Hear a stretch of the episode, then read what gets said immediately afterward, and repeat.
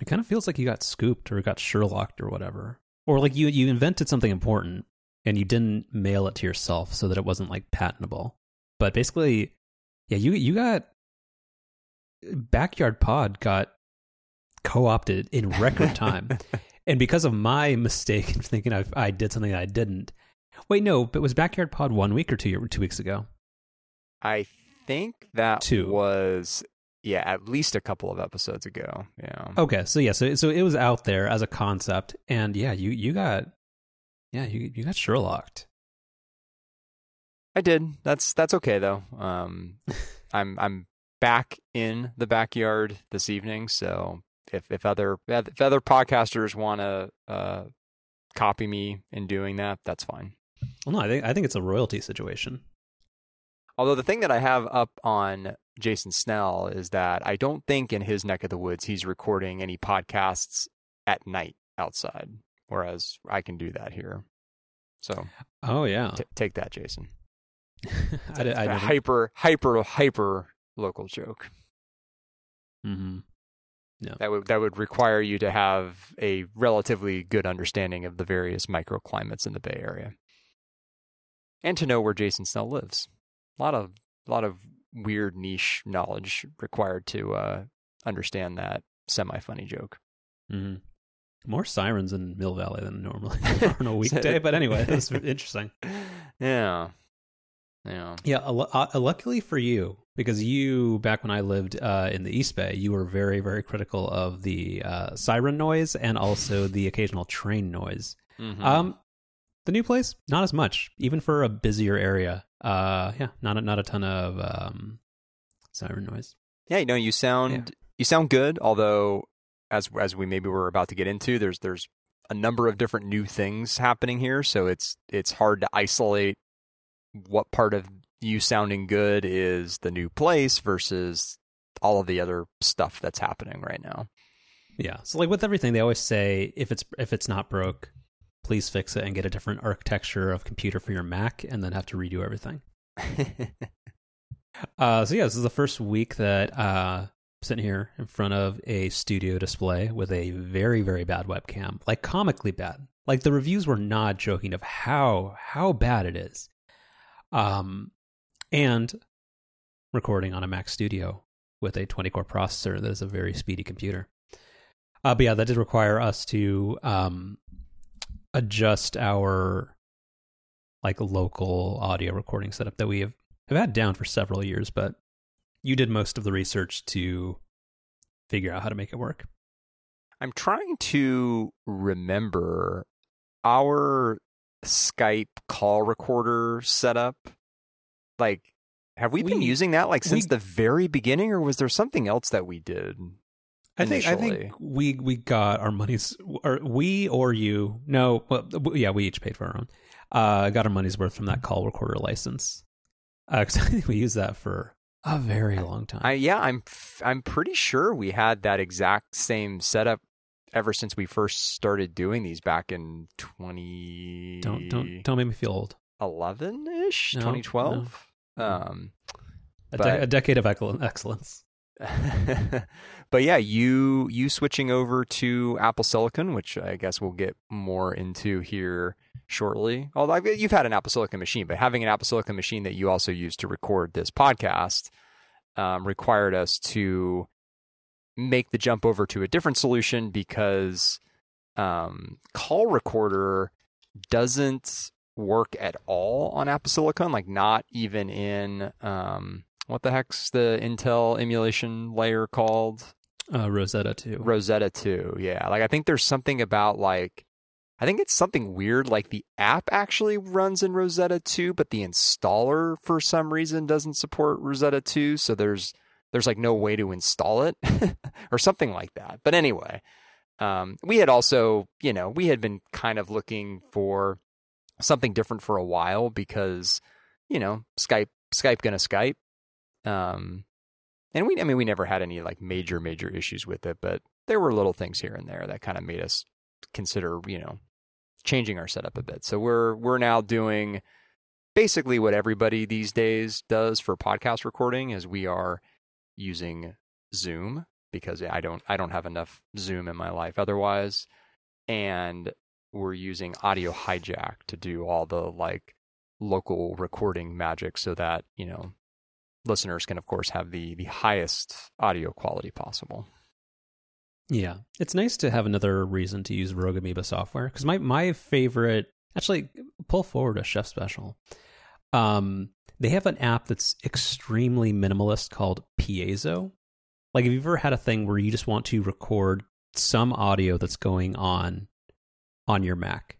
It's it's a little literal single button, and it'll spit out an MP3 or an AAC file that records it. It's great. Huh.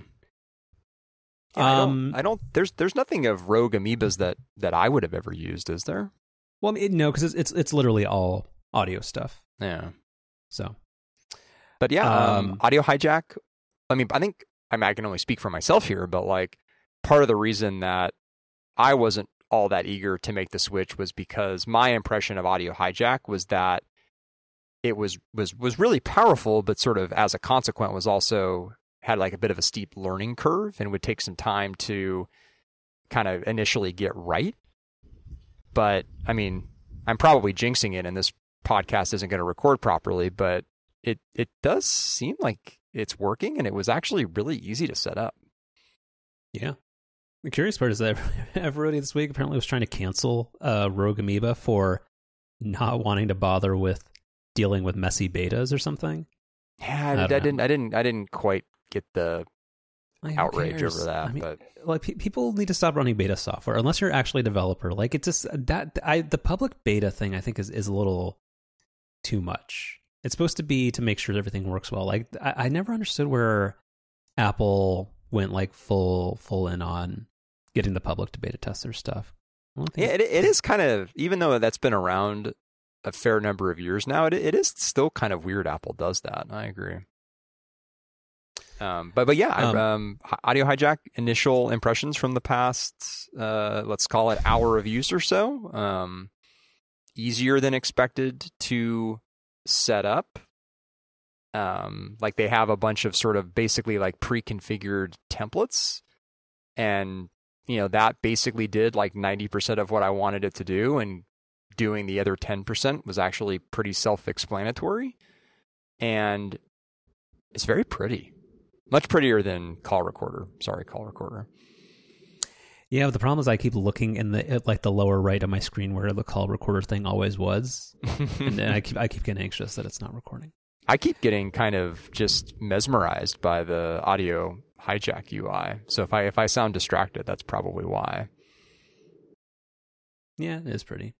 So uh, uh, inside baseball is not that fun for people who are not actively playing the game of baseball. So we'll probably move on from this. But I mean, that's that. That actually, actually, all of baseball. Being honest, um, the worry I have is that as somebody as somebody who um, will frequently um, eat while on the show, I call recorder and Skype had a nice thing where if you hit mute on your side in Skype, it would eliminate the audio from the call recorder file as well.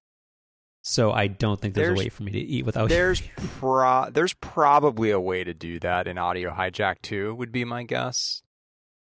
But yeah, I think this is why professional people will have a thing called a cough button, yeah, which because like because I have you still have the the uh, USB interface microphone, but I stupidly bought one of those like XLR DLAs, which actually I mean it, it's great, but I think that's the thing where that cough button sits in between the microphone cable and the USB audio interface thingy. So we'll see. So this will be a hungry episode because I have not finished dinner.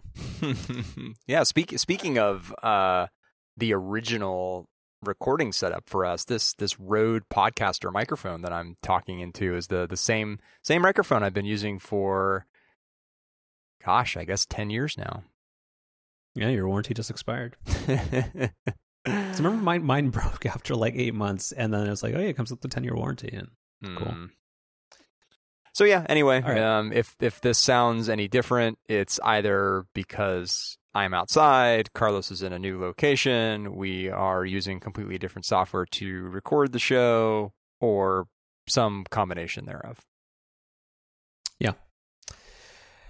All right, let's dive into some stuff. I have not done a ton of work uh, to prepare for this show this week. It's been a messy week. You've, you've had you've had a lot going on, which we'll get into. Eh, kind of not really though. Um, Sonos voice control. Yeah, so I have a little Oh, bit of wait, oh, little yeah, bit yeah. of follow up. Yeah, so we you mentioned have you used it more than once? I have. Um, so as a reminder, this is the um, Gus Fring in a can feature that Sonos came out with. Uh, I think around the the first of this month or so. And you know, I I got the you know the notification in the Sonos app that was like, hey, this thing is out now. Do you want to update your system for it? And I was like, yeah, sure, whatever. Um, but as you know, someone who's been pretty happy with the Amazon voice assistant integration, I didn't really see any need for it or see the problem that it was trying to solve. So I kind of just didn't really use it for the you know first couple of weeks, but I don't know what really prompted me to to give it a try, but I decided to a week or so ago and it it, it is pretty good. Um it's it's better than the Amazon integration in a couple of small but but nice ways. Um it's it's quicker both because it just overall seems to be a little more responsive as I guess you would expect any kind of integration that's you know by the manufacturer instead of a third party would be but also there there's no there's no chit chat like the thing with the Amazon integration is when you request it to play something it basically like it, says the name of the song and artist of what it's about to play whereas the Sonos thing just does a little beep and then it just it just starts playing the music. So it's quicker which is nice and still kind of a small sample size seems to be a little more accurate than the Amazon voice assistant. I mean, the Amazon one's pretty good, but the the Sonos one's been like pretty much rock solid. So, my my overall opinion, I guess, is basically still the same, which is I'm not really sure what the the need or reason for this was, but but it, it does work. It does work pretty well, and it's totally like interchangeable. Like you can have, you know, both both assistants turned on at the same time and switch back and forth between the two. Like the, the the thing about Sonos that I've mentioned a handful of times, which is that it's just it's very very flexible, and this new voice assistant is uh, no different. So to Amazon's credit, or I think there is a way to turn on like brevity mode or something where it, it won't be quite as chatty in terms of speaking, like saying now playing Mm. "You Belong with Me" by Taylor Swift on Spotify. Like I think you can c- curtail that, and actually have you know because I remember doing that for um all smart home stuff where it would just give no response. It would just make kind of the little like happy echo chime saying like yeah I did what you wanted. Um, so I think you can adjust that, but Mm. um, and do you know for the Sonos voice control, is it um like on device, local, or is it still going to the cloud and that kind of thing? Like, is that why it's faster? Uh, I am. I a quick little search in this Verge article, which will be in the notes, does say that Sonos is also emphasizing privacy with its new voice service. All commands are processed locally on your device, with no data or transcripts ever sent to the cloud. So That's neat. yeah. Um, and does it work with because Son? I've never actually used any of the Sonos like stuff, like in terms of like it interfacing with Spotify or Apple Music directly. Y- Yeah, well, so actually, so that so the again this Verge article, which will be in the notes. So good stuff, very fast at executing commands. Agreed. Um, bad stuff, no Spotify support, which very strange. I mean, because the the the Apple Music integration, which is what I use, works just exactly the same way that the Amazon integration does. And given that there is Spotify support in the Sonos app, I don't, yeah. I don't, I don't know. And I, I and I, I presume that that works with the Amazon Voice Assistant using Sonos as well. Um, well, I guess, I guess you could confirm that. That like that does work, right? Say again. like you you can you can use the Amazon voice assistant with your Sonos speaker to play Spotify music, right? Yes. Yeah, so that works. I, I don't that's that's strange that the Sonos voice assistant doesn't work with Spotify. I wonder if that's some weird limitation with the fact that this is processing locally on the vi- device. I don't know. I mean, That's would that would that mean mean that like it downloads an entire like local database of like the 25 million songs in Apple Music? And yeah, and if so, why would it why would it not be able to do that with Spotify? Well, no, I, I, I guess I assume. Well, yeah, I don't. I guess yeah, I don't. I don't really know how that how all that works then behind the scenes if nothing's ever sent to the cloud. Or I guess And I guess what I guess what that means is that like your voice data is not, but there must be some there must be some kind of ping to Apple Music after your voice has been processed so that it knows what to start playing. Oh, I- I okay. don't know. Maybe it's it's just locally transcribing what you said into like just a text string, and then if it matches on. Right. Okay. Yeah. Yeah, that makes that makes more sense. But yeah, sense. weird, weird, weird limitation not having Spotify support. I wonder if if I also search this. Um, it's command F. it currently doesn't support Spotify. If Spotify is already playing on your system, you can use basic voice commands to skip tracks, volume up, etc. Um, but you can't start Spotify content with the service. Um, And is is there only one voice? Like, do you have to use the Giancarlo Esposito one? Well, it's unclear to me why you would choose any other one if there was an option, but um, but no, I, I don't think there are any other options. Well, it would be like if you could cu- customize Siri to be like sound like Matthew McConaughey. Like it's kind like it's just too identifiable. Like I, I I like him as an actor, even like outside of the um, the Vince Gilligan stuff. But I just I would not be able to decouple those things. yeah, no, Yeah. that that's that's fair. Um, so yeah, anyway, not not clear like if or when the Spotify integration's coming. Um, so yeah, kind of kind of weird limitation there. I actually buried the lead here though. Uh, my favorite feature of this, I actually maybe this is what prompted me to try it. Um, so the Amazon Voice Assistant came out with a neat feature. I think this has been out a while now, where you can tell it to move your currently playing music from one speaker in the house to another. However, that only works if you're using Echo devices. So that has not been supported on third-party devices like Sonos speakers. However, the the um, the Sonos voice assistant, of course, does support that. So that I now have a way to transfer music playing on my Sonos system via uh, voice to a different um, speaker, and that's that's super cool. Not sure how much I'll actually use it in practice, but it's it's a neat little tech demo at least. uh, I feel like that could be the summation of all smart home technology about in about 2022. yeah about about eighty percent of the smart home tech in my house. Yeah, that's true. Mhm. It's, a- it's a party trick. And then the other And twenty percent just doesn't work, which which maybe I will- feel that feels low. Actually, no.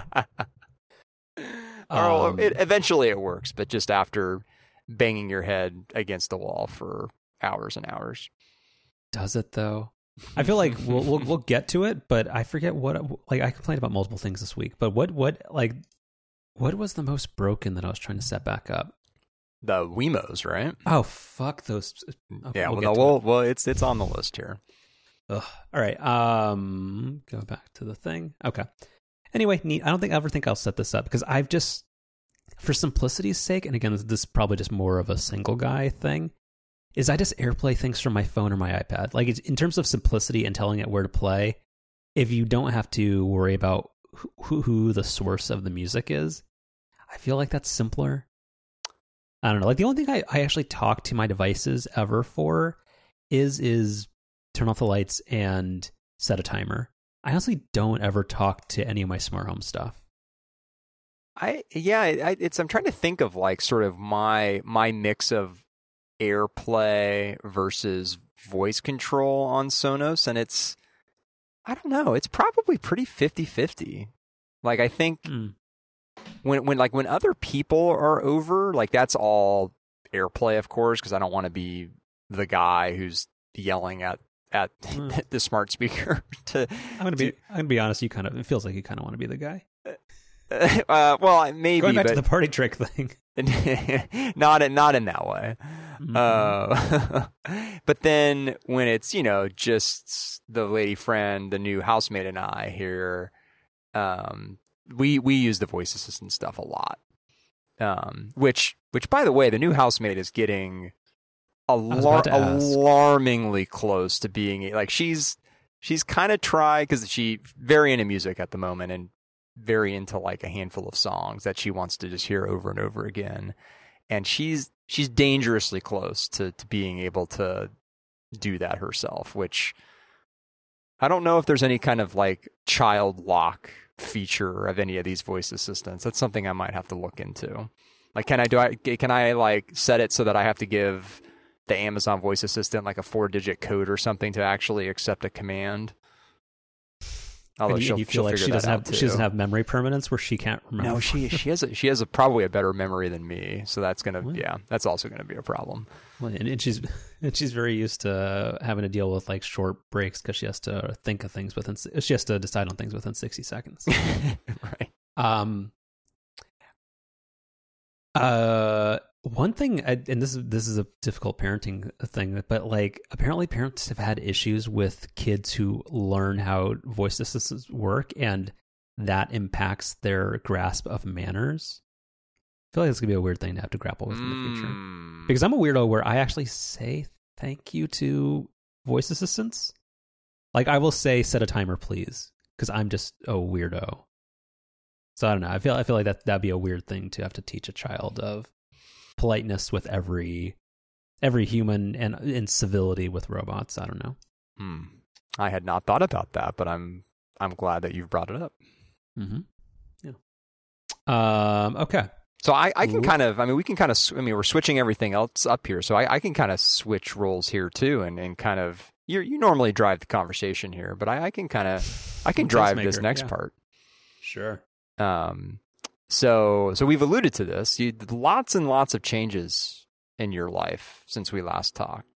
Not enough. anyway, sorry. That's that's a different topic that we probably won't get to Mhm. on on the show here. Mhm, um, so you you moved. That's that's the the big one. And I think like any good move, there's been a rethinking perhaps of some of your technology setup. But then also I think in your case there was sort of the coincidental timing of when the studio display and Mac Studio arrived. So that, that's all kind of come together with for lots of um, or to create lots of uh, tech changes in your life. Yes. Um, so, so a lot of things turned over at just the right amount of time, and a lot of things kind of didn't. So yeah. So I, when you moved apartments, did you guys go through like a big purge of being like, how how did we even still have this? Or by the nature of living in a one bedroom apartment, that would just kind of fix itself. that kind of fixed itself and and you know like i mean obviously the the technology was primarily coming from me um so yeah no there wasn't like uh there wasn't a ton of turnover there i mean there's been essentially 100% turnover outs well actually no not 100% like 90% turnover with the 10% being the the oled has stayed the same um, but like pretty much everything else has turned over in the the little over four years now that we've been in the house. Yeah, I don't think there's really well I, this this Rode Podcaster microphone. so, uh, but yeah, everything else is kind of turned over. Yeah, so I try I tried to think long and hard about one just getting rid of everything. Like I, I'm always like super envious of that like whole minimalist thing and like the whole like the what was the name of the lady who I think it was like a year before Oh, the pandemic. Marie Kondo. oh yeah, the the does this spark joy like fuck that. Like I I'm not I'm not a, I'm I'm not a pack rat at all, and I'm not super but but, but you can't like but then you're just constantly rebuying stuff that you maybe maybe that concept works for people who have like 2000 square foot houses but like as somebody who generally lives in like 5 to 700 square feet apartments like that's kind of by the nature of not having a ton of space you don't keep stuff around that you just don't have space for i i, I don't know but that that doesn't work for me but as i was packing i did try to be ruthless about what i threw away and i don't know like the, the tech stuff that's relevant to the show. The, yeah, I have a, I have a lot of crap. Like I yeah, I I I, I don't know. I I got rid of the TiVo, and the Apple TV 4K is fine. It's still not like an over the top TV solution just because there's no Comcast one, and I don't want to pay for YouTube TV. But like that is fine.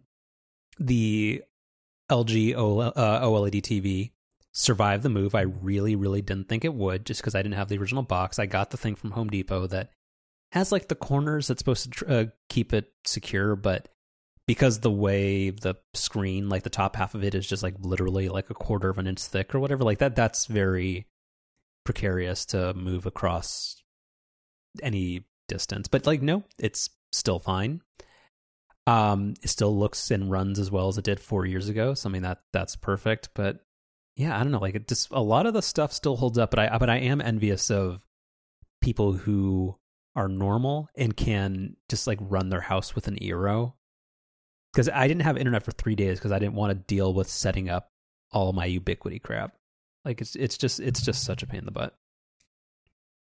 Yeah, it, it's not exactly what you're saying, but it, it's somewhat similar in that my recent troubles, like with my Wi Fi setup, have made me really realize that when I was younger, I actually used to enjoy like the, the process and the fiddliness of technology.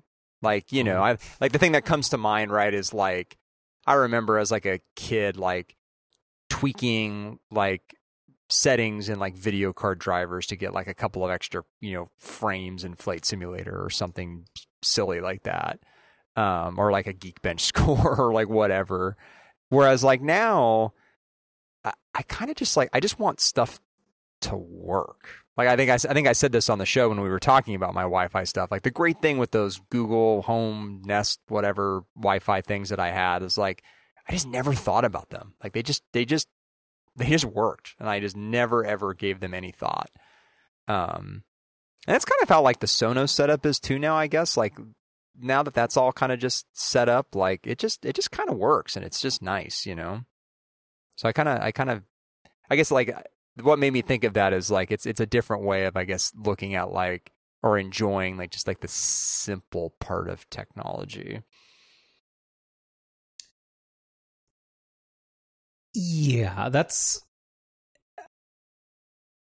the the benefit of just like plugging something in, having it work, and not having like a separate login or admin panel or a thing. Like, we'll we'll get to the Wemo stuff, but just like I I had I made some decisions a few years ago, hoping to like optimize the way my network performs were. But but but I have like an SSID for a five gigahertz network that I have all the like my iOS devices and my Macs on, and that I don't want slowed down by like random cheap smart home 2.4 gigahertz things that are very low bandwidth, but it, there's to be like 30 devices on it. But yeah, that that came and apparently just bit me in the butt when I was trying to uh, reconfigure the Wemo devices that stopped working three months ago for God knows what reason. So, it just took way way too long to deal with that. So we we should we should actually just knock this off the list here. So when you were setting up your Wemos in your new place, were were you trying to connect them to your five gigahertz network? I didn't remember there was a difference. I have two networks, or I, I, have, I have three networks. I have uh, Adelaide, Mountain View, and Vancouver. Vancouver is the one for guests. Uh, Mountain View is the one for all. It's the five gigahertz network, and Adelaide is the one for the smart home and the low priority stuff. And I just didn't remember that that was a thing. Like I just had my iPhone. I was just I I it was did not enter my mind at all, and I was just trying to set these up. And the thing is, the error, it wasn't until like the fifth attempt of trying to reconfigure these things after, because to reset a Wemo, you have to hold down the button as you're plugging it into the power outlet and keep holding it for like 45 seconds until it starts blinking some alternating white and orange. And then eventually it said something about 2. Well, I forget, it's in Slack, but it, something about 2.4 gigahertz is the reason. Uh, where is it?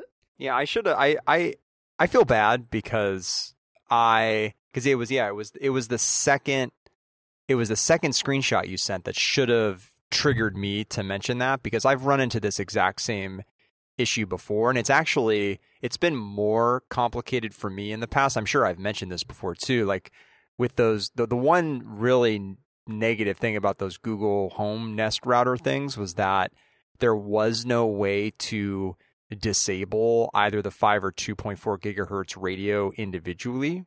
So if you had a device like a Wemo that required connecting to a 2.4 gigahertz radio, some of that stuff would just work, but a lot of that other stuff like my my iHome outdoor plugs are a good example of this where the only way to get those to connect would be to like get an extension cord and walk over to like the corner of my backyard where I'd be out of range of the 5 gigahertz signal but in range of the 2.4 gigahertz signal and and that would then allow it to connect. Um, and now now what a lot of the the mesh router companies are doing including like Eero and my TP Link setup is that they those do allow you to turn off the 5 gigahertz radio temporarily basically for this purpose to like set up smart home stuff that can only connect to 2.4 gigahertz. So, partially my bad. I should I should have flagged that to you. Oh no, it, it it's it's it's fine because like it just the errors were so cryptic because because the problem like the reason that this stopped working like it actually probably would have been okay if there was this thing like three months ago where I forget why or what I was trying to troubleshoot, but I accidentally de- like deleted my entire Ubiquiti setup, and then I found a backup to restore from, and everything was fine, except I was no longer able to st- start my espresso machine from bed, and I just never had the time or patience to deal with and try to figure out why it was not working. But then I tried setting it up again, it's like, because uh, the thing is, when you go into the Wemo app, which is where I thought you would set them up, I did it, and I had done the reset, but then it doesn't actually do the like the pairing or like the bonding through the Wemo app. Like the Wemo app is open, but you get this iOS overlay on top of it. And it's actually the home app that's doing it because the only way to pair it is to use the um to like take a picture of the HomeKit code on the mm-hmm. side of it. Mm-hmm. And then it was throwing up this error saying accessory already added. Well, I'm like, it hasn't fucking worked in three months, so obviously it's not. And then I went to the home app and then I deleted it, the those uh, smart plugs from it manually. And then I went back to the Wemo app and tried again, and it said they're still already added. So then I restarted my phone at your recommendation. Don't think that made a difference, but then I did get a different error eventually that said connect to a 2.4 gigahertz Wi-Fi network and try again. And then did that, or and tried it a few more times, and then it kept getting stuck because like the thing is like the smart plugs start broadcasting their own Wi-Fi network temporarily which is I, I, guess how they get the information about your real Wi-Fi network. But it was getting stuck where it just would my oh, iPhone yeah. would stay connected to Belkin.wemo.42 BB whatever eight or whatever. Like it's it was just dumb, and I don't. It was a lot of effort to try to get coffee in the morning. I mean, it's it's just it's it's so bad. And what what was the thing during WWDC where Apple's like, smart smart home stuff is still in its early days. Like they, they the person presenting had a really uh, like knowing and annoying way of, of, phrasing the fact that smart home stuff still stuck, sucks after 10 years. Even though Apple, it's not like they've been sitting on the sidelines, they keep pretending they've solved it and they never do. I, I don't know, but I forget what the, the sentence I, they said was. I, it was very frustrating. I, I, I can tell you because I, I, I made note of this uh, when watching the WWDC presentation. It was smart home is still in its early days which Set is in 2022.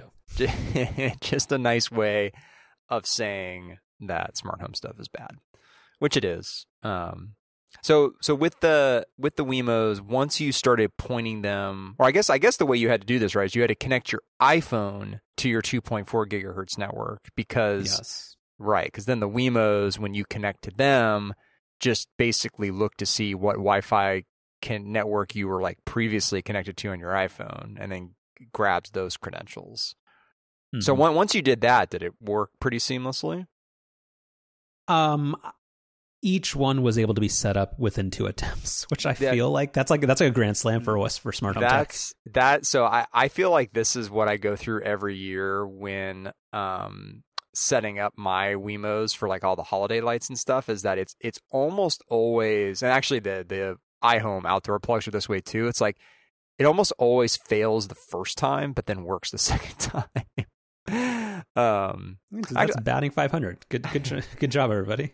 I actually, we'll we'll come back to this in in about five months or so. But I, I'm trying something new with my Wemo plugs where normally after the holidays there's been this ceremonial like removing of them from the home app and, and basically just kind of resetting them to their factory state but this year instead what i did was just left them and moved all of the plugs like temporarily into a room in the home app that i think i creatively called like inactive holiday lights or something and so That's what i'm hoping is that come you know November when I'm setting these things up again or around Halloween or whatever, um, that I'm able to just plug them in and have them work. Which now that I'm thinking about it and having you know changed over all my Wi-Fi gear and stuff is almost certainly not going to work. But but we'll see.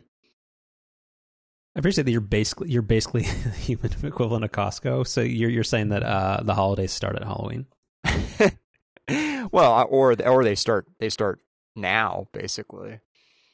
Oh, if if only if if, if only if it were not the only the only bad part, the only good silver lining of the fucked up supply chain is that that I hope causes like a little bit of delay in Christmas creep. No, like, pro- probably not. It'll still isn't it? It's what like it's like the day after Labor Day is when all of a sudden it's just all the all the holiday stuff comes out usually. I don't know. Like I I because it's worse at Costco, and I haven't had a Costco membership, and I think at like eight years. I don't know. Yeah. Costco and Home Depot are both pretty pretty well home quick, home depot has has has sucked all the fun out of the holidays because every because it's it uh, home, uh, the holidays have become very americanized at home depot. Does that make any sense? Mm, i don't think i totally follow no. In terms of being bad and low effort like uh, all holiday and i and i feel like that's what America stands for. Like it's it's the thing where like it, it the two things about the holidays I hate is that or holiday decorations. Have you seen those things where it's it's basically like a stake you put in your lawn? And it's just like this thing that with a bunch of lasers that just like tries to project Christmas lights on your garage door. Have I've, you seen these? I've I've seen those. Yep. I hate them. Like they're the lowest effort. like it is the Dunkin' Donuts of Christmas lights. Like it, it barely counts as food how oh well okay the Dunkin' Donuts food I'm not going to defend but and coffee how how how dare you you and Matt Damon. Wait no who who's the no no Matt Damon's the crypto shill. Uh, Ben Affleck is the one isn't, who's he's from Boston or Boston. isn't yeah. isn't every actor a crypto sh, sh, oh there was shill? a yeah. Uh, the morning show season two was a very bad show for a lot of reasons, but also I did not know, and the, the, Wall Street Journal podcast had a good thing about this. I did not know that Reese Witherspoon is basically like a Gwyneth Paltrow. Like she's she's like she uh, went super hard on the NFT bandwagon, and that's mm. that feels really sketchy. Like I I don't know what Matt Damon and, is famous for, but I feel like hopefully he gets taken down. Like and and also totally unnecessary. I mean, Reese yeah, Witherspoon he, and Matt Damon are both wildly successful. yeah. Like the oh, like I I cryptocurrencies are mostly a scam and they're not actually solving any real problems. Um, I don't think that's talking out of turn. And I don't like that anybody who put their money in a thing has lost money. Well, I mean, mo- most of the time. But the one upside of the crypto crash is that hopefully the Staples Center thing will somehow fall through or they won't be able to meet their obligations and LA will have a sports arena that doesn't have a stupid name. like that's the only upside like cuz I, I I feel do you have an, a relationship or a, an affinity for like who are the LA Lakers announcers? Uh do you know? Stu Lantz and oh gosh, I forget the the main guy's name now. Um but like you, you probably feel bad for them of having to say like welcome back to the crypto.com arena. Like staples center had like a ring to it. Like nobody dislikes staples except like michael scott. Like you it's just crypto that's so dumb. And like a, but like a, a place like the staples center or like whoever owns that thing like you still have to entertain offers from the highest bidder. So just because the dumbest corporation happened to be the one with the most money to spend I don't know, but that that's that's the only upside of the crypto crash. Sorry. B- Bill Macdonald. That's that's that's the play-by-play guy for the Yeah. Lakers on TV. Do they work for Spectrum Cable? Who- Spectrum Sportsnet. That's right. Gotcha. Okay. Yeah. Anyway, so uh, the Wemo switches are bad, but that all worked. Um, yeah, I don't know. I've, I've been trying to rethink a lot of the tech stuff and get rid of as much as I can.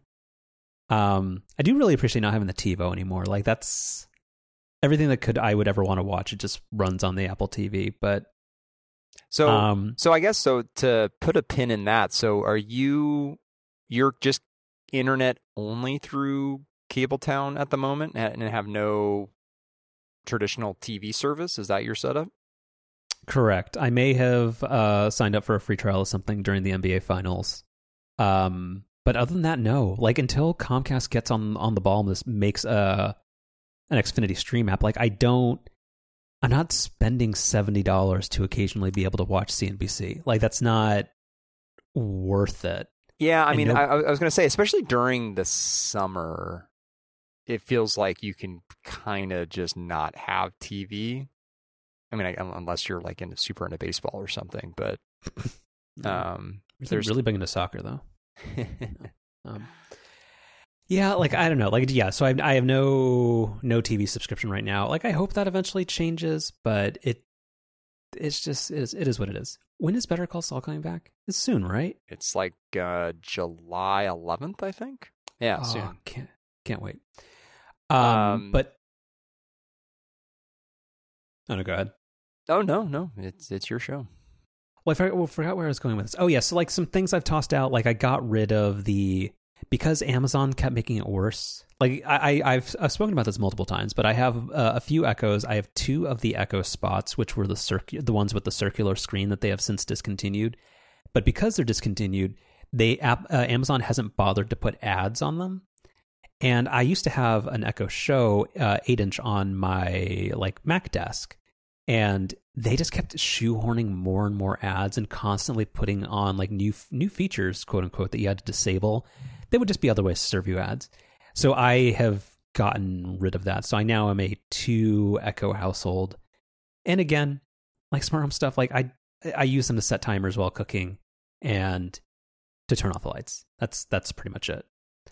Oh, that's the other thing. I need to I have to one, I have to like sell and get rid of like a bunch of my Hue lights because I have like six or eight of these BR30 like bulb thingies, and I don't have in ceiling lights anymore. So I don't know what I'm supposed to do with those. So I've got to find a way to go sell those in a batch on eBay or whatever, and have them not break in, sh- in, in transit and shipping. but like I, I don't know, like I have to reevaluate all that kind of stuff. Um, yeah. What else do I have?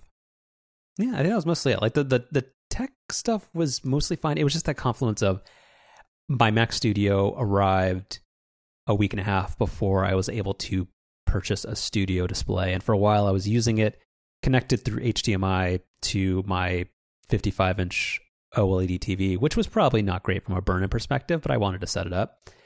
And then I did happen to find a local Bay Area Apple store that had the studio display in stock.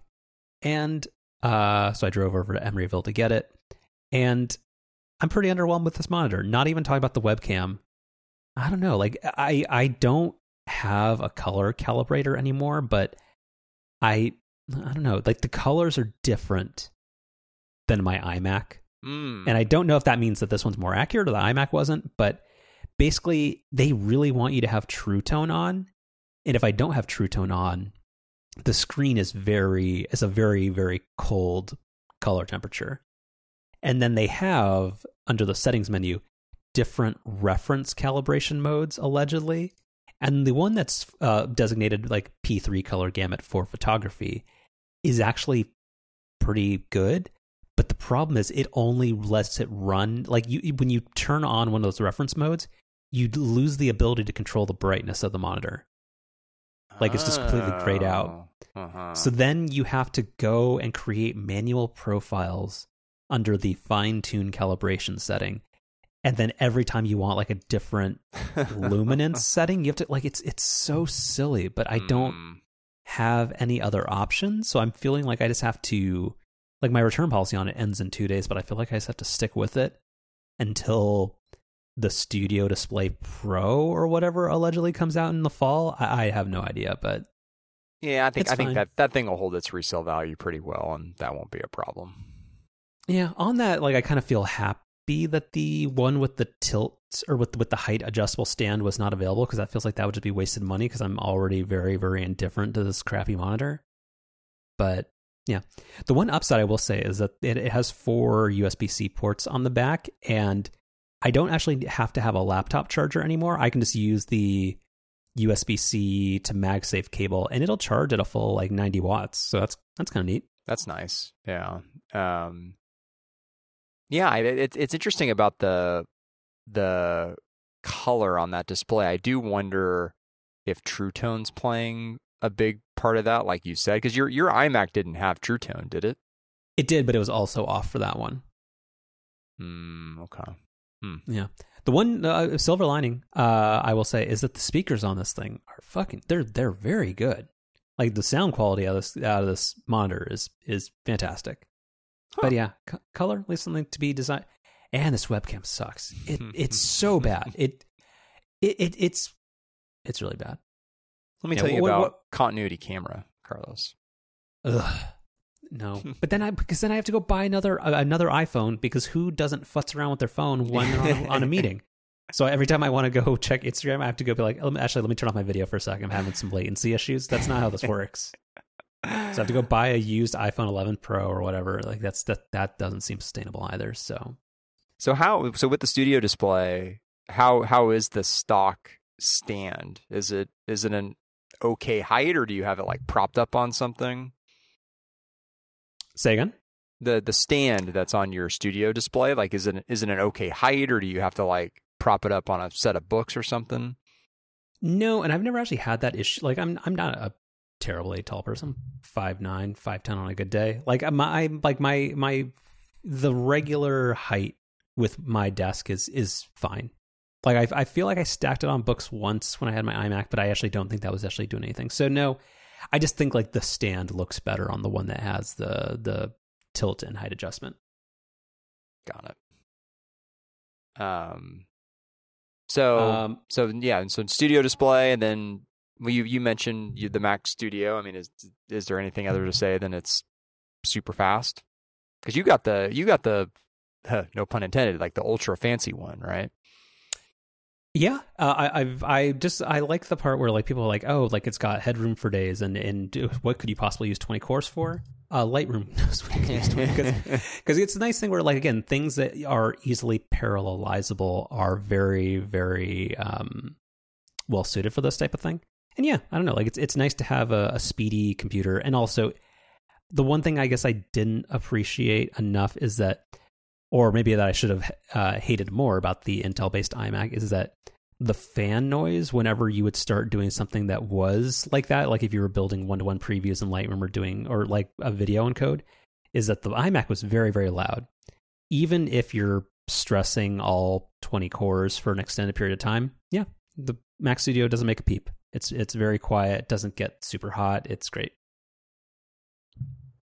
And it's It, uh, mounted under your desk. Is that right? Yeah, it's it's kind of an ugly computer. so, uh, yeah, it, it is underneath my desk. I found um some twenty five dollar shelf from Amazon. Um, and yeah, it's it it's fine. Um, Stephen Hackett had um studio under desk.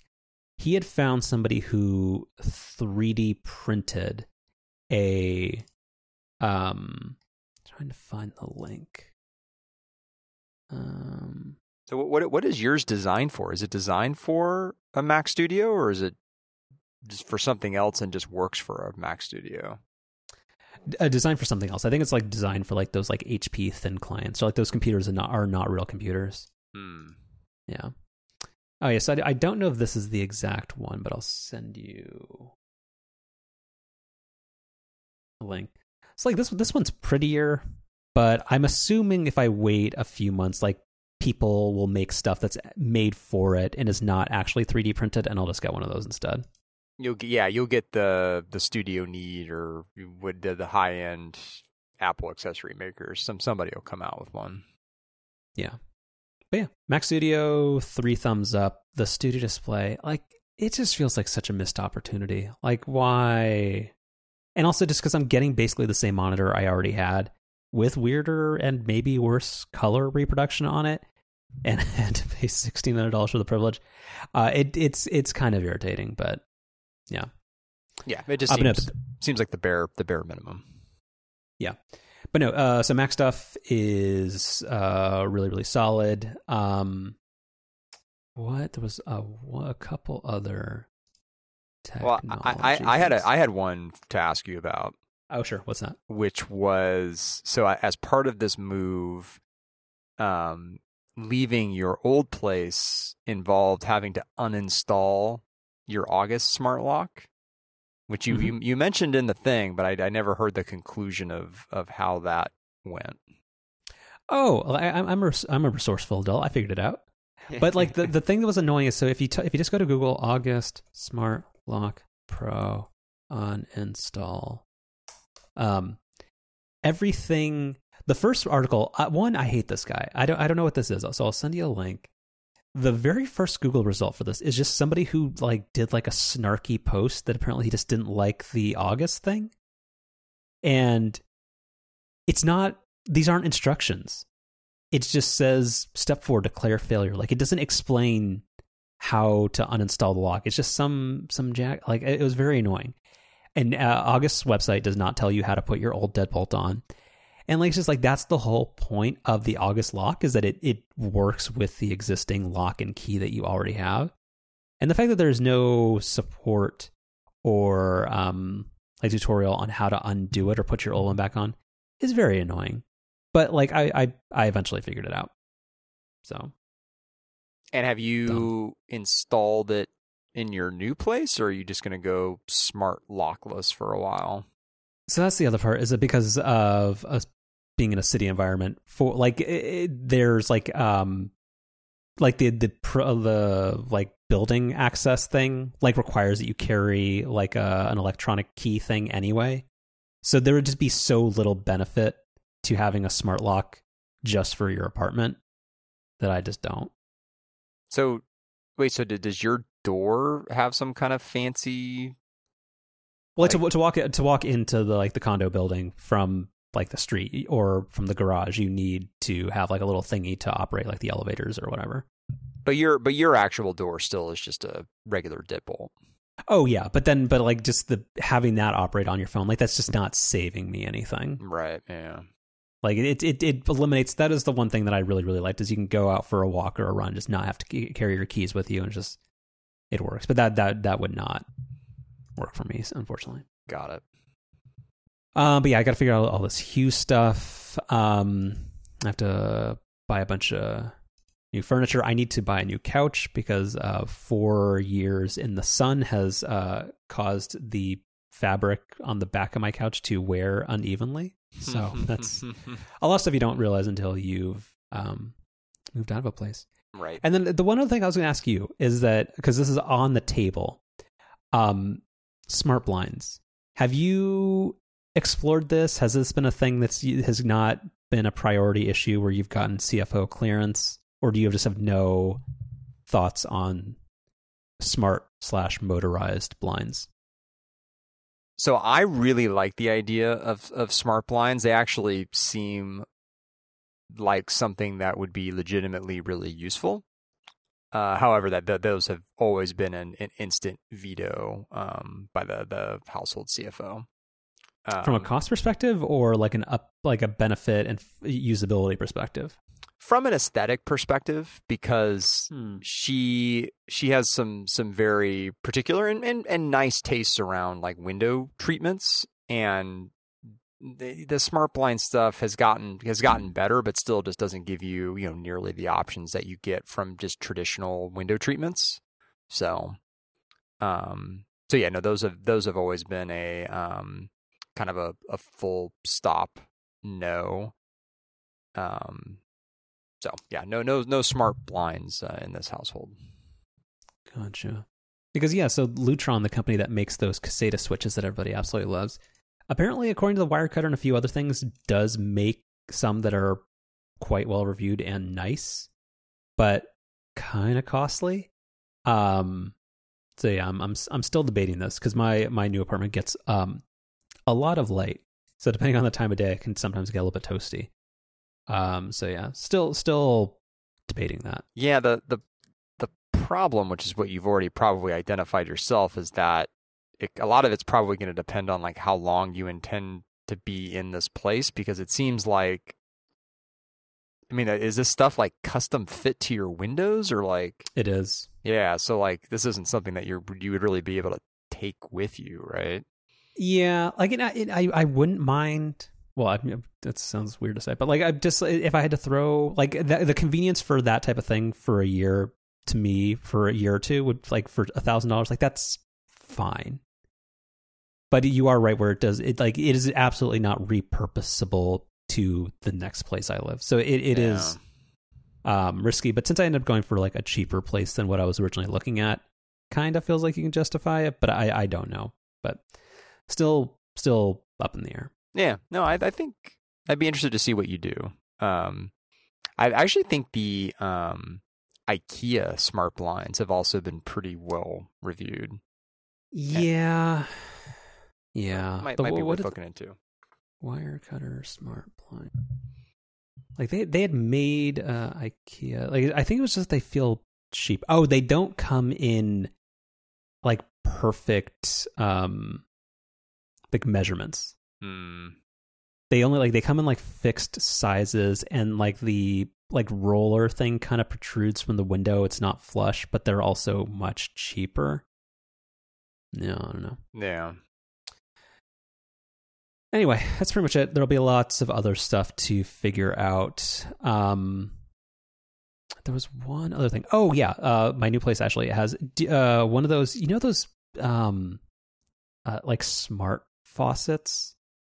Oh, Do you know what I oh. mean when I say that? like like the ones that have the voice assistants in them, or the ones that Oh god, they they they put voice assistants in them. oh, you oh you better Wait, believe does, they do. Does, does wait does Kim Wexler run a run a, run a faucet? No, no, no. It's it's like the the Amazon voice assistant. There's one of them where you can program it to say like, "Hey, voice assistant, tell the sink to fill up like a certain Jesus. pot or something," and it'll dispense like a Tell pre-configured. Yeah, no, it's, yeah. Um, uh, but oh, so no, you're talking about the like the ones where you just you just like tap the the faucet and water comes out. mostly so this one it's it's like I, I initially really wanted to hate it like i was like this is so dumb but it's kind of the best thing it's it's like pretend you're pretend you're in an airport bathroom that sounds weird but the thing is like we're like uh, uh, public bathrooms uh, will have like the whole motion activated thing but except this is actually good where because like frequently when you're cooking like your hands are dirty or have like b- food like just like i don't know like you're preparing chicken and like you don't want to like have potential like bacteria and stuff like yeah, you just gently like wave your hand near the base of the sink and it just goes. And it's very, very, very responsive. And I don't know. I initially wanted to think that like this is this is super dumb and silly. And no, it's actually kind of the best. So Huh. Nice.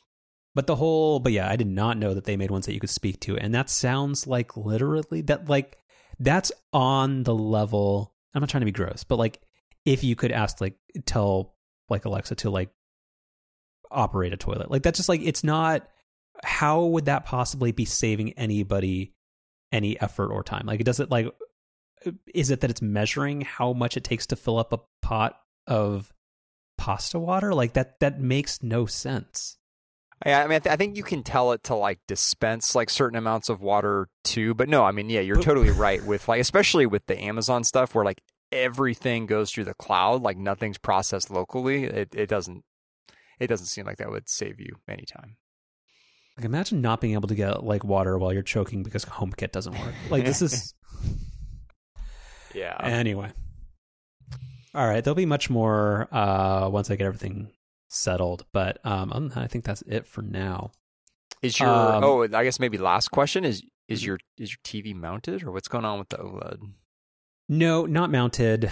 Um just because like with the living room configuration, it actually makes more sense to just have like a traditional, um, Hmm. like uh, what's it what's it called? Uh, a console. What's Right. the Mhm. yeah console table. Yeah yeah. So we'll we'll we'll see how that goes. So did you, did, did you buy like a third party stand, or did you still have the original one that came with it? Nope, I kept the original. Hmm. Okay. Yeah, I so bought it's, a uh, I I bought a third party stand for mine because we, we had ours wall mounted in, in being in the apartment, but then kind of same situation here. Like it made sense to have it on a console table here in the house, and so um, I guess maybe for a while I had it on the original stand, but it, now now it's on a third party stand, which is like height adjustable, which is nice. that's neat. Yeah.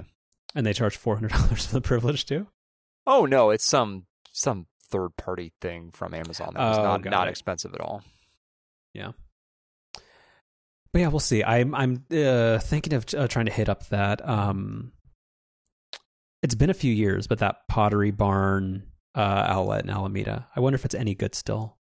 It's like one of those things where it's probably it's probably like so many people know about it, where basically they jack up the price where oh everything's forty percent off, but it's basically like ten percent below what it would cost to buy stuff new. I think I don't think that's so much an issue. I think the prices are still really good, but it's just the selection is such a crapshoot. It really just yeah, kind of just you go you go one weekend and there's stuff that'd be what you'd want. You go another weekend and there's just kind of nothing. So Do you remember there's a, a furniture startup called Article? Do you know about them?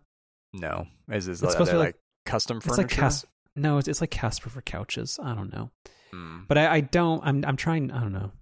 With, with, in this economy, like I just uh, trying to figure out what what does I I need a new couch, but I don't feel like spending two thousand dollars on a couch. But, no, but, but, again, but if you but if you order it now, you'll have it by probably March of 2023. I mean, their stuff says it ships that it would be here within a week. So I don't know. Hmm. Yeah. Anyway, um, other bits real quick because of our new recording setup. I have no idea how long we've been going for. Oh, now we're four minutes. All right, it's fine. Um, Apple is making moves for sports rights. This has been uh, rumored for a long time. They've been one of the leading bidders for NFL Sunday Ticket, and I believe you had suggested offline, online in the chat that um, it's mostly a done deal. It just hasn't been announced yet. But this week they announced that they have acquired, or that they they are the um, uh, like full streaming sponsor or, or provider for Major League Soccer for the next decade. Um, and it's going to be a deal valued at two and a half billion dollars, I believe. Do those facts check out? Yeah. Um, and it, so what's with something I learned through all of this is sort of the idea of of national rights versus local rights around sports. And and the the unique thing that Major League Soccer did was they actually had a like I guess agreement with all the teams that their local TV rights had to end basically by this year so that then Major League Soccer could take ownership of both national and local rights and package them together to then sell to somebody and that somebody became Apple in this case. So what's really unique about this deal is that it it's it's everything. Like it's not it's not just like um you know ESPN or something showing, you know, the Wednesday and Friday night NBA games. Like it it's it's literally everything, including your including your local team.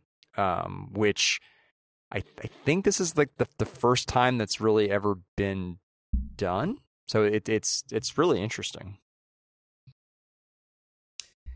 So, but it feels like that's kind of the only like something they only would have been able to swing with Major League Soccer.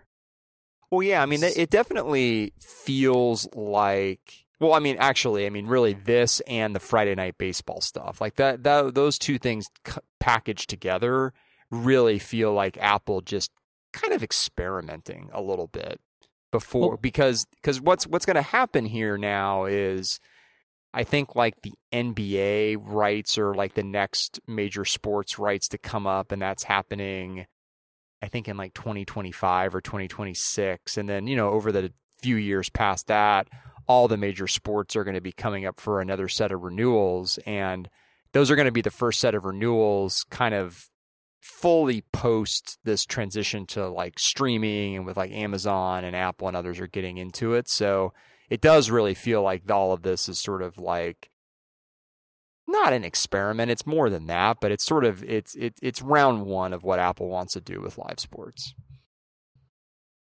Yes, but like because like every every part of this deal seems like it makes the absolute most sense of how it should be done. But I, but I guess my point is that it only would ever work with a league of this size, because if you look at it, so it, so it's two and a half billion dollars over the course of ten years, whereas doing some quick googling, the average annual cost or or revenue that the NBA brings in from media rights through like Turner and ESPN is 2.7 billion dollars a year. So if if Apple wanted to do this with the NBA or a sport that people watch, like it would be 10 to 20 times more expensive.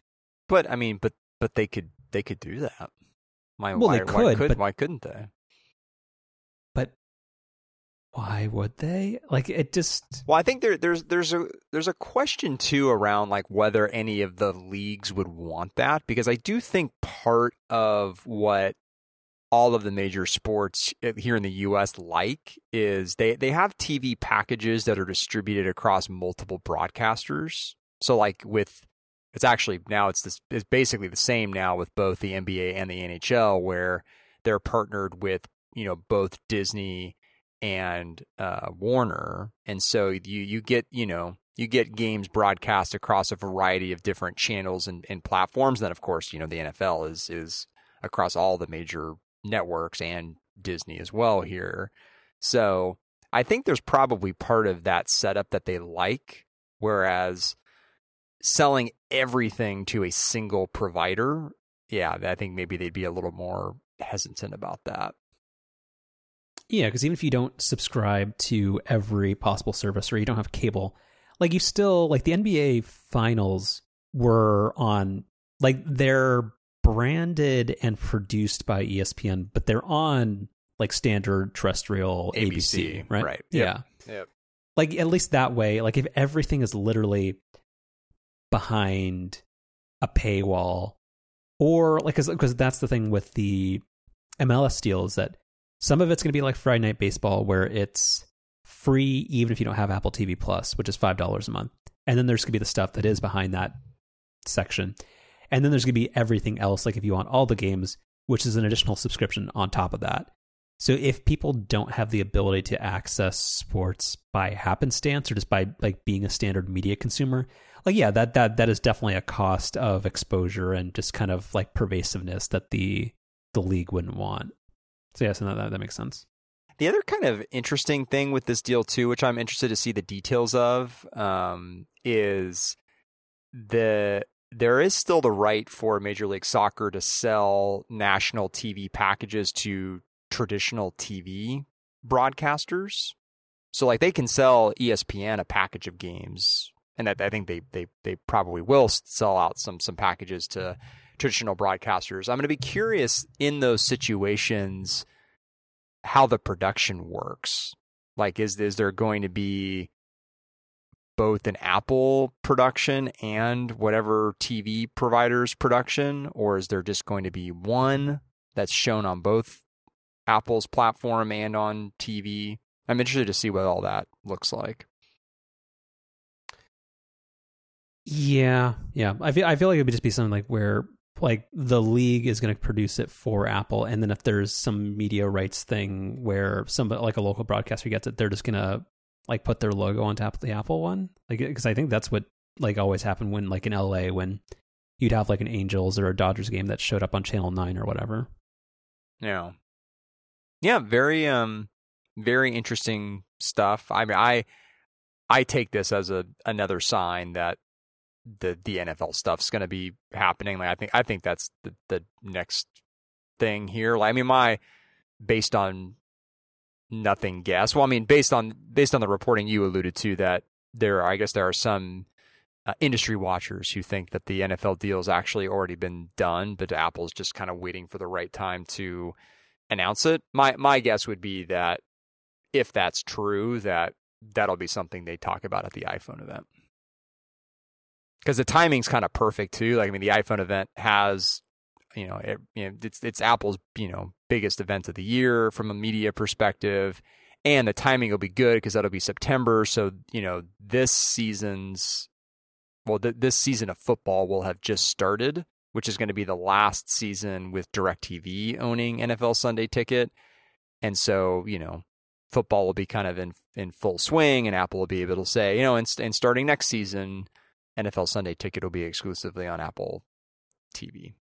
I could I could totally see the pitch around that come September. Yeah, but that, but just with that being 15 months away from the first game they'd be able to debut, that no, that it'd be seemed- it'd be about eleven months because the season that doesn't they it start in December? the football starts in like late August, early September. Oh no! Oh man, okay, right, Yeah. That's So- bad news. So yeah, I think I think that's probably coming. Um, I mean, what'll also be fascinating with all of this stuff is pricing, because I mean, we still don't know, right? Because this Friday night baseball stuff is still totally free. Um, so be really interesting to see what they do with the MLS stuff, and then if they do if they do get the NFL Sunday ticket package, like what that's going to look like. Um, like, are do they do they totally just go like loss leader on that stuff and price aggressively, or do they pull an Apple and make it premium? Like it's be interesting to see. Because that actually, actually, you know, that is something. Like, I mean, I I know I made the snarky comment about Apple pricing, but their their services, you know, iCloud storage aside, is actually like pretty reasonable.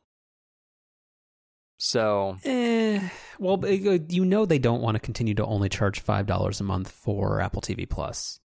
So once the library is there, like they they want, I, I'm they they think it's worth up to fifteen dollars at some point. The storage tiers on iCloud are fine. Eh, I, I I I take your point, but I think they're pricing it a little bit too cheaply. But that's not the goal. Like they're hoping to pull a Disney Plus thing where it seems like a good value, but then they just kind of they boil you as you go. yeah, but it's also never really a one to one comparison, right? Because I mean, that is Disney's business, whereas for Apple, this is part of their business, but also really just a way of selling more hardware. All right. Um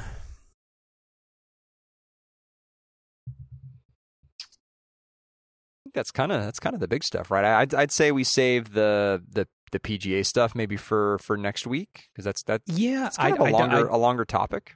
And also I don't entirely understand it, so hopefully a week will help solve that. Yeah, But yeah, yeah, big big big sports week, uh stuff's getting weird. big, big sports week, big uh, week for you. All right. What do we have for chef specials?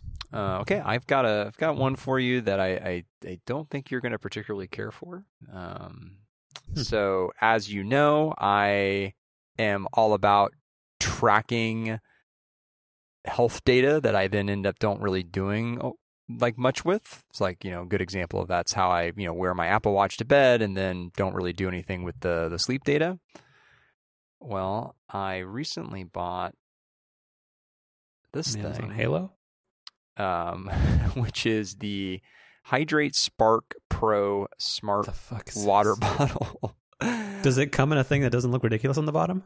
well, so the the the nice thing is the the sensor on the bottom, which has a very large array of LED lights that can be completely disabled, which of course is like like one of the very first things I did. Um, This So I- like- this this speaks to your P, uh, gamer PC aesthetic. if if I left the LED lights on, it definitely would. That's right. Um, so I've actually been tracking like water um consumption for like years for and for no reason. Like I don't do anything with the information. It's just almost out of habit at this point. Um, but the way I record it is through like my one and only use of uh, shortcuts where I, I have created like the world's simplest shortcut, or in fact, I think actually maybe there's like a pre-configured one in the shortcuts app that it had when that when that first came out, but basically a shortcut to just quickly record uh, water to to the health app. So I've been doing that for a long, long time, but you know I frequently forget to record, you know, water after I drink a glass of it or whatever, and so I came across this thing. Um, I think it was like a 9to5Mac review, and it was really, really well reviewed. And it was they were they were doing some sale like over Memorial Day weekend. Um, it's pretty cool. Um, and it's it's shockingly like accurate and reliable. Because that was the thing I was skeptical of is it's it's it's Bluetooth. It's like anytime you're dealing with Bluetooth, you know, you never really know quite what you're going to get. But um, paired super simply has been kind of rock solid ever since setting it up. Has a really nice app, although I, it, I just have it connected with HomeKit because that's where I want my water intake to ultimately be recorded. But you know the fact that it has you know HealthKit support, like that's perfect. Um, so yeah, not not you know not a definitely not a must have, definitely a nice to have, but it's it's neat. This is interesting. Um, is this because uh, I can never tell on Amazon if something's like a real brand versus just kind of like a, a, a drop shipper? Is HidrateSpark like a, a known brand, or is this kind of like an Amazon only brand? Uh, they they seem like they seem pretty like legit. I mean, every everything about it's very very nicely designed. I mean, the packaging's really nice. the The bottle itself is really nice. Comes in a bunch of like has a bunch of different lid types. Um, and like I said, that the um, the app is nice and it, it has health kit, you know, integration, which, you know, if that's anything like HomeKit, like I assume has to go through some kind of vetting process, right? So, um, yeah, it seems pretty like seems pretty nice to me. Well, on the Amazon page, uh, you can uh, split it up over three payments, no interest. um, so I'm trying to get a grasp of this. So is the part that tracks the amount of water you drink is that detachable? Like is that attached to the LED thing and then when you want to clean it you remove it? Yeah, so the the way so the, the setup is that the the LED thing on the bottom, like on the inside of that is the actual like tracker and you just you twist that off the bottom and then you've you've got to charge it, you know, every like couple of weeks or so. Um, so How does it charge? Uh, via this like crazy proprietary like magnetic charger thingy. Um, that plugs into USB A on the other side. Um, Got it.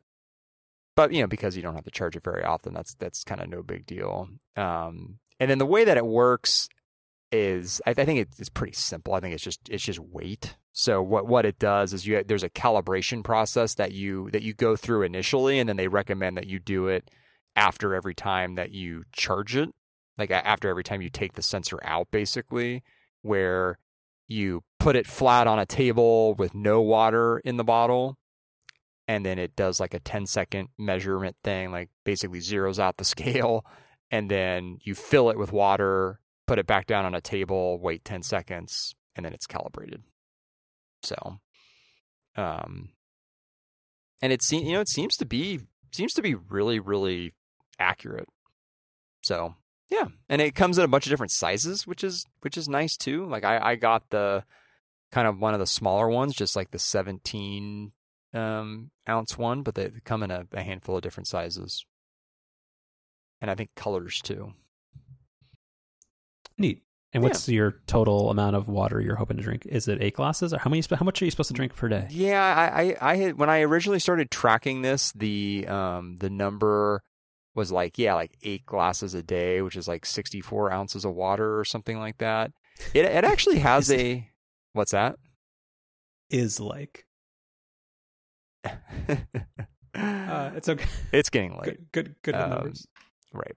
Um, the the app that it comes with actually um can, gives you a dynamic goal every day. So based on your your weight and your stated level of activity and like the um, temperature outside given that day, it'll dynamically hmm. give you a goal each day, which is like a ridiculously large amount of water. Like, let me see, see what the goal is for today.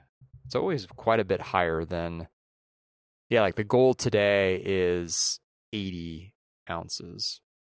Yikes. Although I've I've drinking uh 91, so um I've actually exceeded even their high goal today. That's been, a lot of water. It's, it's been it's been very hot here, Carl. okay. Um, uh, so, any coffee today? A little bit of coffee today. Part of that is skewed too because of uh, um, uh, a workout with uh, with Ben. So that that always it sounded weird. oh, Mister Mister Aldous. Uh-huh. Okay.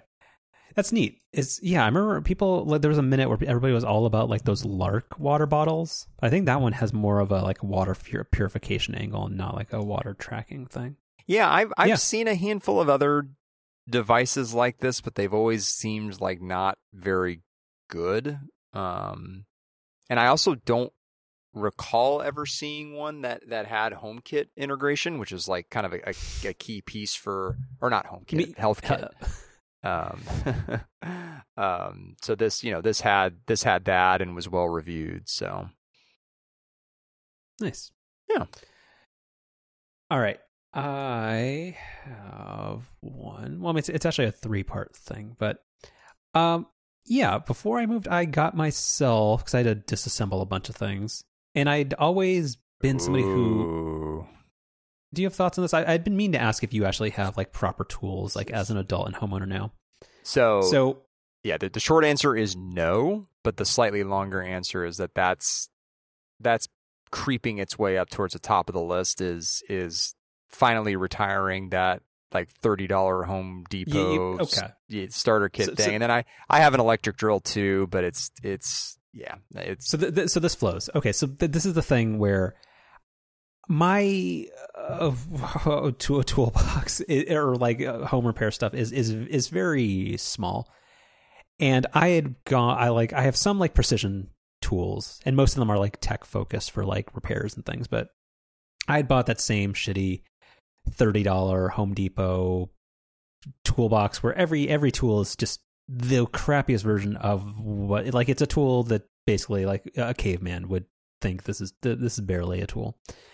Um and then I'd also bought I forget why I needed it, but like I bought like the the worst power drill you could buy at Home Depot and it was like $60 and it's a piece of shit. Like the the battery like runs down if you just look at it wrong. Like it's it's not lithium ion. It's it's terrible. So I'd finally, I was like, okay, I, I'm gonna have to disassemble a bunch of things, and I like, what does it cost to get like an actual like nice drill? And not that much. So I, I went for the Wirecutter upgrade pick, and that happened to be the DeWalt 20 volt max. Of course, it's called max. The DCD 791D2, whatever. And it's great it's very, very, very, very, very, very, very high powered. It's got this nice little LED light on it to sh- illuminate what you're drilling or screwing in. It, it came with two lithium ion batteries. It's well built. Like, well, it's it's pretty great. Like, it was less than I thought it would be for something that didn't suck. Like, it felt like it was one of those things where, like, sure, you can buy something super cheap for 60 bucks you can get something that's a little bit better for like 150 but if you want like the actual good thing it's gonna be like $600 it wasn't. So yeah this this thing this thing's great. I, I actually do have their runner up pick. So i have this this blue bosch 12 volt one that they that they also recommend. Um and it's I, I mean I've had it I think I it was like one of my first purchases when we moved into the house you know four years ago. And it's it's it's fine not great, but it's fine. yeah, this this one I would say is great. Like it's it's got a lot of those like quality of life things, or just like where like it feels like a product that is well thought out, and also it stands up on its own. I hate tools that you have to like lay flat. I don't know. It's pretty good. Um, so that uh, uh, we don't normally do this, Carlos, but um, I'll I'll give you like a, a recommendation for your recommendation. Um, so, Sure. so have you have you gotten yourself a good drill bit set yet You- for this thing? You, you betcha I did because I have two of them, so I got myself. I'll send it. This, this will be a tripartite. Um, Because that's that's really the that's the key with with a with a drill is is you want to have you a can't- good good set of bits. um, so yes, I bought two of them. So I have the all caps DeWalt screwdriver bit set with tough case, forty five piece, and then I have uh, one that's a nice. Um, it's called a driver set. What's the thing where you're like pre drilling a hole? You're drilling a like a pilot hole. Sure, pilot point. Yes. So no, I bought those two things. So that whole kit was like for everything was like two hundred and forty dollars. Yeah, nice. Yeah, I have um I'll like I can send you the I've got like this um I don't know how you pronounce this ro, ro Roby? That's Right. the old. That's the old bad brand I had. But and this is not like a knock on the drill bit set. It's it's just this like it's every brand has a thing where they just they want something at a price point. Like it it, it was like the the eight ninety nine MacBook Air of like drills. Like it, it's it's kind of crappy, but um yeah that that's what I had before. But are are are drill bits standard? Like does this stuff work with your Bosch thing? I think so? Question mark. Yeah, we're we're not gonna if when the apocalypse comes, we're not gonna know how to. We're we're no Ron Swansons. no, it's certainly not.